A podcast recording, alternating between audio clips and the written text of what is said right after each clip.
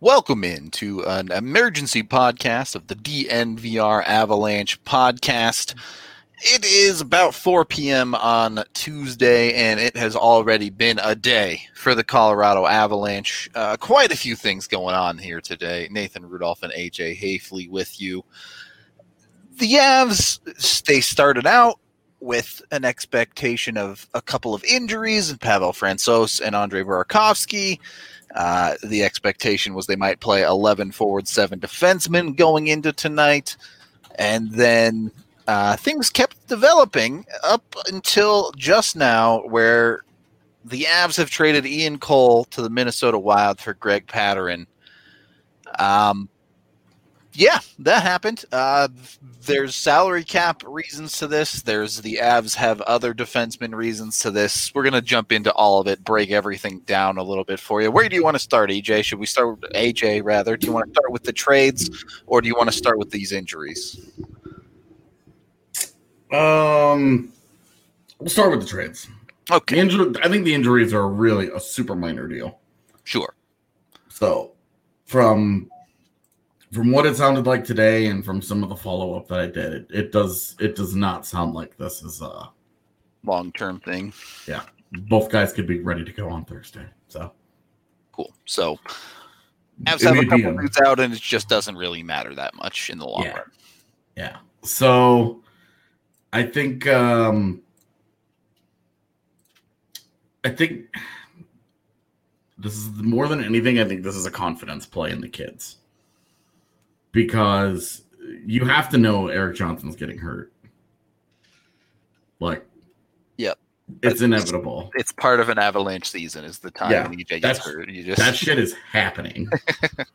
and so you have to guard against that. Ian Cole was a really good, valuable guard against an Erik Johnson injury. And I don't the the talk about moving Ian Cole didn't make a lot of sense because why why just give up depth? And that's exactly what they did. They got a cheaper, worse version of Ian Cole in order to save 1.2 million dollars. Now, Greg Patterson Patterson is fine.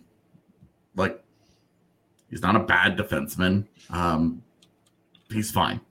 He's a perfectly safe, bottom pairing, like rotational type of like a seventh D. Yep. Um, basically, he's an older version of the guy that's going to get into the lineup tonight, and the the guy that they got in the Chicago deal, and Dennis Gilbert. Yeah. Um. Just, you know, like it's Strictly Cole for Okay. Patter and the Avs got worse. Is the point you're making here? Yeah, absolutely. From a talent, talent from a talent uh, standpoint, they their their team defense is definitely worse after this deal. Ian Cole uh, had a great year last year. Uh, I know people have been kind of tough on he hasn't looked good through two games. You know what? He didn't look good through two games last year either. Granted, he was coming off of double hip surgery, so there was a bit of a caveat there that we were all willing to to kind of give him time. But we were willing to give him time this year because he's proven that he's a quality NHL player. Yep. And there was an expectation of of that spot, whether it being Cole and now Patter, and going to be a rotational guy anyway. Yeah, um, and with Patterson, like, but this taxi squad stuff, like, they're they're not going to acquire this guy just to throw him on waivers and then lose him for free. Right. Um, it's not. Yeah, um, ugh. we can we can scratch that out of the out of the realm of possibilities. Um, so Gilbert will play tonight. Bowen Byram won't play, uh, and I know people are going to get mad about that, but he's had one practice with the team. Um, I guess I guess the he they had they had morning skate, so two practices with the team. Um, Just to be clear, is the expectation to, for the Avs still to run 11-7, Gilbert and EJ? correct. and then obviously Timmins, a little bit of the maybe part of the reason that this got done is especially game two very very solid from Conor Timmins. he has looked quite good um, which gives the Avs a little bit more defensive flexibility Yeah, and I don't really care about the 11-7 thing. They've got the most likely this just means a second shift for Nathan MacKinnon, which is a problem for the other team, not the Avs. Bednar regularly does it anyway. So. Right. Bednar sneaks him out there onto the ice with other teams too, and it's just like, okay, whatever. This is fine. Yep. Um, Pateryn is Pateryn probably won't play tonight, but at least he doesn't have to go through the quarantine protocols. Um, Minnesota being in Anaheim inside the California bubble. Apparently, they're just the Avs are just bussing Ian Cole up there and then picking Pateryn up and bringing him back. It's gonna be a lonely and weird bus ride Yeah. for both guys, I think. Um, significantly worse for Ian Cole, who goes from Trying to keep a job on a surefire cup contender too. he's gonna he's gonna play. Um, he'll play on and honestly, that's already a good wild defense. It got better. Yep. Like putting Ian Cole on that third pairing. We always talked about Ian Cole on the third pairing in Colorado was a testament to how good that defense was last year. How talented it was. This year, even more so because Toews is in the mix and EJ is now in the mix and Timmins is now in the mix and Bowen Byram is now in the mix and it's just it's too talented of a defense. Um it's hard for me to to swallow the idea that they couldn't get more for Ian Cole though. I understand that I, I understand that the financial realities uh, make it tougher to move money, but I mean, you couldn't you couldn't throw like a third round pick in on that or something, but I mean, even like a fifth round pick, they couldn't they couldn't extract just for the fact that they're gonna they're taking on the they're retaining salary and they're getting worse. Yep. And they couldn't get any kind of a draft pick whatsoever out of it. Like it's just I would feel I would feel a lot better about this if 1.2 million dollars in the salary cap was basically worth a fifth round pick or something. Had it been a seventh round pick, I'd feel fine about that too. Although come draft day, I would have wished that they had traded it. So maybe maybe I'm all for the best in the there. long run. Yeah. Yeah. Um, so, so like the 1.2 million that that allows them to add another player to their roster. And so just the only the only forwards that they have available to them right now are Kiefer Sherwood and Martin Kaut. to Those be are the only clear, ones. Uh, just in case anyone doesn't know, the Avs did retain 800k of Ian Cole's Yeah. salary. Um, Pateryn was making 2.25 to Ian Cole's 4.25, so the 800k retention means the Avs saved in total at 1.2 million. Um, it- did the Avs absolutely need to retain this salary? Maybe not, but it was getting really, really tight. It's not just tight for them though. They could not. Uh, Minnesota could not do the deal straight up Yeah. without the retention. They, were- had to have Cole retained. yeah. Yeah. because of the difference in salary. Um, the Avs get a million dollars the other way, and the the Wild get a million closer to the cap. So, okay, cool, it's fine. It It's is not what a it huge deal. Like it's What- this is not a huge deal. like here's here's what this has done for the Avs setting up long term. I think it's pretty easy to transition Pateryn into a seventh D role for the rest of the season. And the question is who ends up being that other extra D? Now, EJ is expected to jump into the lineup pretty much every night until he gets hurt at least. So in the immediate, it's going to be a battle between Timmins, Gilbert, and Byram. Um, right now, Mhm. it's Timmins' spot to lose. I think. I do too. Um, I I think if anything, uh, this this deal might give them an excuse for a longer runway for Timmins. Yeah. To just see because Timmins, through no fault of his own, Timmins could go out there and play the best game of his life tonight, and he was probably going to lose his job to Erik Johnson this yep. Um, and then and then Byram later on in the week. So now now you know with Cole out of out of the way, it's a really cold way to to to phrase that, and I don't I don't mean for it to come across that way. Uh, but with Cole out of the picture, Timmins, uh, this is this is make or break for Timmins. This is go go get a job and absolutely put pressure on them to keep you in the lineup. Yep. And then if he because if he can do that, then they really have they really have a serious um they they have a serious decision to make on how they want to handle Byram. Like everybody's freaking out right now because why are why are they not doing this one thing? They could do this other thing that I would prefer, but like Byram is going to play at The- some point. look at it this way: in the next five days, the Avs play four games. Six days. In the next six days, the Avs play four games. Um, so including a back to back in the middle without an extra day off. So don't be surprised at all if you see these defensemen rotate over the next couple of games. Be that Byram, Timmins, Pateryn, Gilbert. Pick one.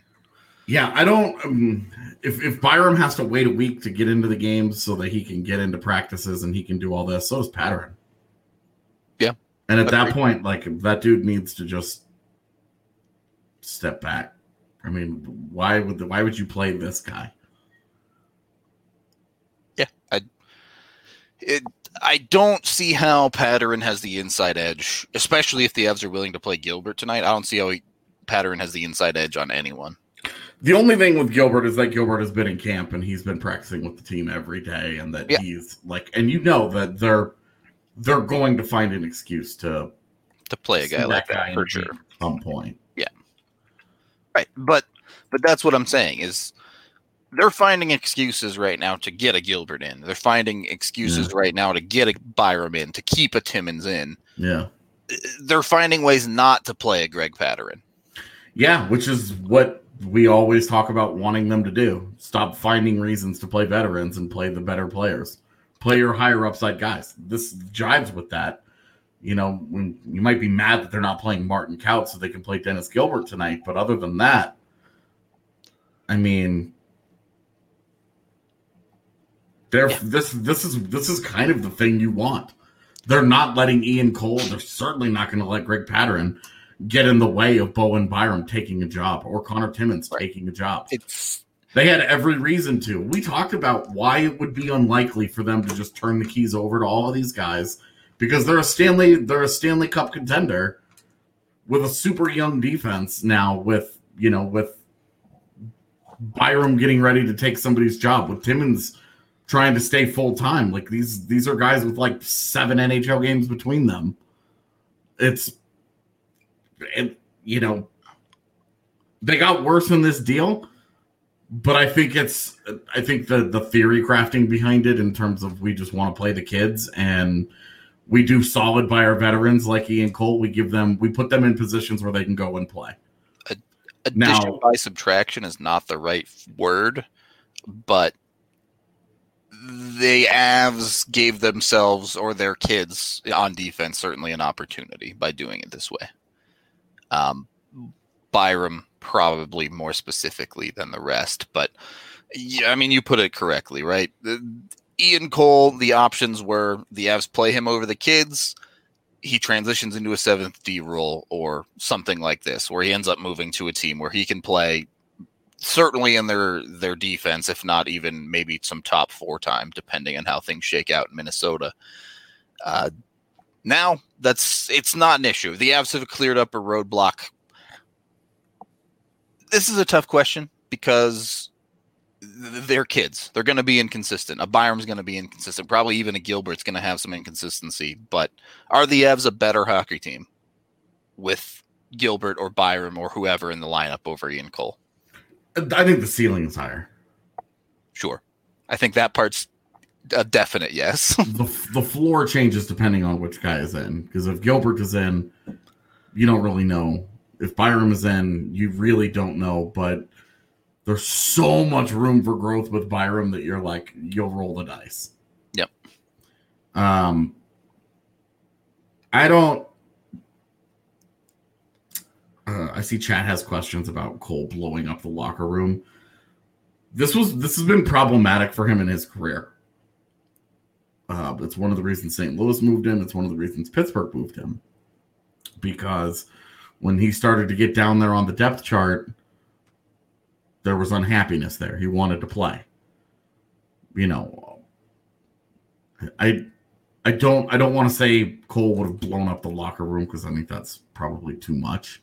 But I think that this removes the element of a really proud veteran who thinks he can still play, who's in a contract year, by the way. If the Avs just kept this dude and sunk him in his contract year, Career is basically over. Yeah. yeah, he's looking at like a PTO or something next year. And this is an underrated thing that we talk about every so often with Joe Sakic is that he does right by his guys. He does right by veteran players who have done a lot and accomplished a lot in the league. You can't accomplish much more than Ian Cole has in the league. You know, a first round pick who's played a decade and won multiple Stanley Cups. Um, getting him, giving him a chance to go and play somewhere where he can play for his next contract.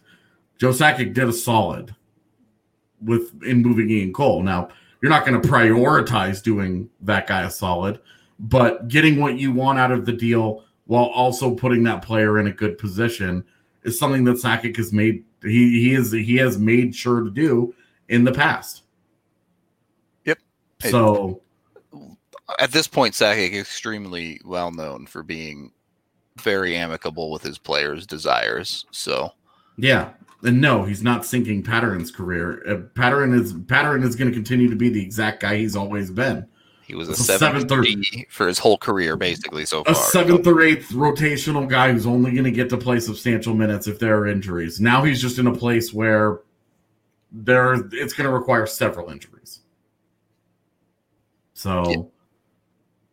I'm I'm this is the the big the big thing is is that this is a move for the kids. This is a this is a vote of confidence for the youth. the first mid-season aggressively like this. The first time we've really seen the Avs do something like this under Joe Sakic. Yeah. Um, we've seen youth graduate in the past simply because the Avs just didn't have the depth or talent. But over the last couple of years, we've seen a lot of barriers get put in the kids' ways unless they just go out and play ridiculous and earn it. This is the opposite of that. This is the first time we're seeing Sakic say, "We think we have kids that are ready." Yeah. And I mean, we've seen them turn the keys over to kids when they think that they're they had it ready to rock. Yep. You know, they got Sam Girard, who had played like four games in the NHL and was still junior eligible. And at 19 years old, they said, screw this. We're just going to keep him. And they're paying, they're reaping the reward from that now. The same, the same thing with Cale Makar. Obviously, like Cale Makar was like a prodigious talent, like the, an outsized talent, a blue chip prospect. The same is true for Bowen Byram. Yep. Like this is this all of this jives with exactly how they've operated the last few years. Instead of going out and getting Bobby Ryan and Vlad Namestnikov to take up spots in their bottom six, they turn the keys over to Tyson Jost, JT Compher, and Alex Kerfoot all at the same time. They wanted they wanted a youth movement. They want to continue to get a little bit younger where they have the talent. They want to let their their most talented guys play. That's what's happening. I don't any anybody that's genuinely like upset about this for any sort of hockey related reasons is we're either reading too much into it or projecting. Because this is all about clearing the decks for Timmins and Byram to take jobs, keep jobs, and become the face of the defense. It's certainly a move that, in the long run, will have a positive impact. I, Yeah. I don't think there's any doubt about that. Um, I see the chat talking about it a little bit. How much is there something more to this? Is there an expectation with the little bit of extra cap space they freed up that they might look to do something else, or is this just flexibility? I mean, it should come as no shock to anybody that they've been involved in the Dubois stuff. Yeah. Um, 25 teams in the NHL have been involved in the Dubois stuff. It's not You're negligent if you haven't at least asked. yeah, I'm it. sorry, but it's not a shocking revelation that this is about PL that that that PLD and the Avs or the Avs have inquired about PLD and and danced around it. Look, if they have if the extra 1.2 million dollars ends up factoring into that and this ends up being one of those galaxy brain moves that people always think when they're like I don't understand this trade. This must be step one to something bigger, and then nothing ever comes.